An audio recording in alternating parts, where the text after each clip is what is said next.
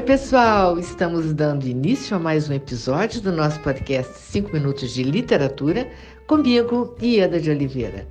Hoje nós estaremos recebendo Rafael Galo, escritor premiado, ganhador, entre outros, do Prêmio São Paulo de Literatura, e ele vai nos contar o que considera mais importante observar na literatura.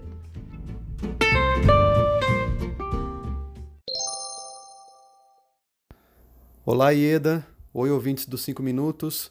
Aqui é Rafael Galo. Obrigado pelo convite, pelo espaço, Ieda.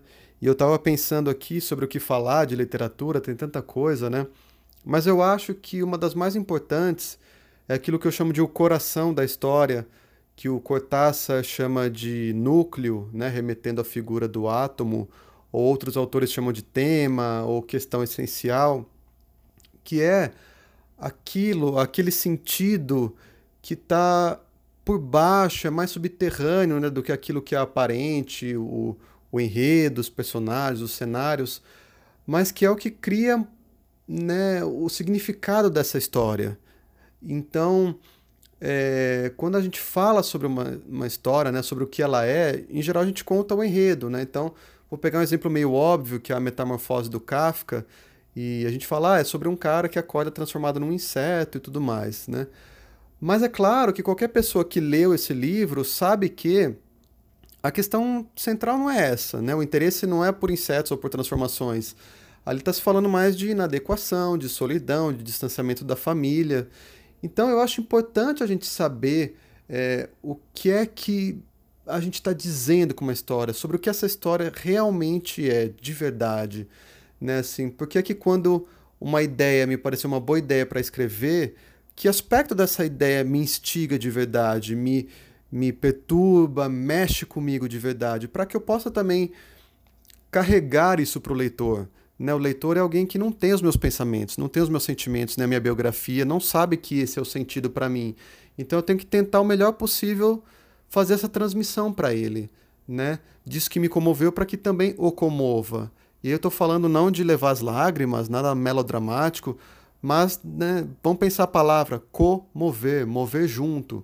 Né? Então, essa ideia que tem um significado muito forte para mim, é, que me move para que eu possa transmiti-la e mover junto. Porque muitas vezes, quando a gente está escrevendo, por mais que a gente planeje, a gente não sabe a história inteira, a gente não a conhece inteira. A gente vai descobrir essa história também, vai conhecê-la conforme a gente a cria, né?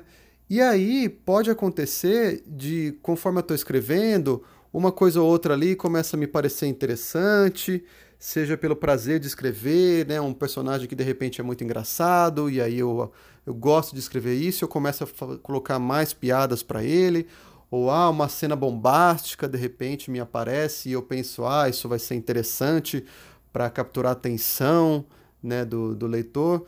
Mas se eu não sei qual é o, o sentido mais essencial, mais fundamental dessa história, essas coisas podem me desviar desse sentido. Né? A, a, a história me distrai da própria história que eu estou escrevendo. Né? Esses elementos me distraem. E aí eu começo a ir atrás de coisas que não são o que é mais significativo ali, o mais interessante, é o que há de mais potente nessa história. E talvez eu chegue no final dela com aquela sensação de que, ah, eu coloquei de pé, tá tudo aqui, tem começo, meio e fim, mas não sei, não, nem eu sei sobre o que eu estava dizendo aqui direito, né? E eu acho que é importante a gente saber isso, e eu acho que isso funciona como um, um farol pra gente, sabe? Se a gente sempre lembra do por que eu quis contar essa história, né? O que que nela me fez achar importante. Então eu acho que isso pode ser uma guia boa para a gente escrever. Eu sei que eu sempre uso, assim. Não sei se é um farol, mas talvez seja uma lamparina que a gente vai carregando, assim, para pelo menos iluminar ali os nossos passos mais próximos. Tá, eu acho que é isso que eu podia falar aqui. E espero que fiquem bem, fiquem em casa, se cuidem. Tá bom? Valeu, obrigado, abraços.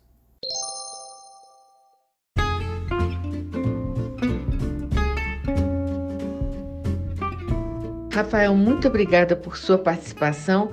Foi um grande prazer ter você conosco. E muito obrigada a vocês, ouvintes do Brasil, da França, dos Estados Unidos, de Angola, da Alemanha, de Portugal, da Inglaterra, pela sua audiência. Aguardo vocês no próximo episódio do nosso podcast 5 Minutos de Literatura, onde estaremos sempre trazendo temas que possam enriquecer o seu olhar. Um grande abraço a todos e até lá!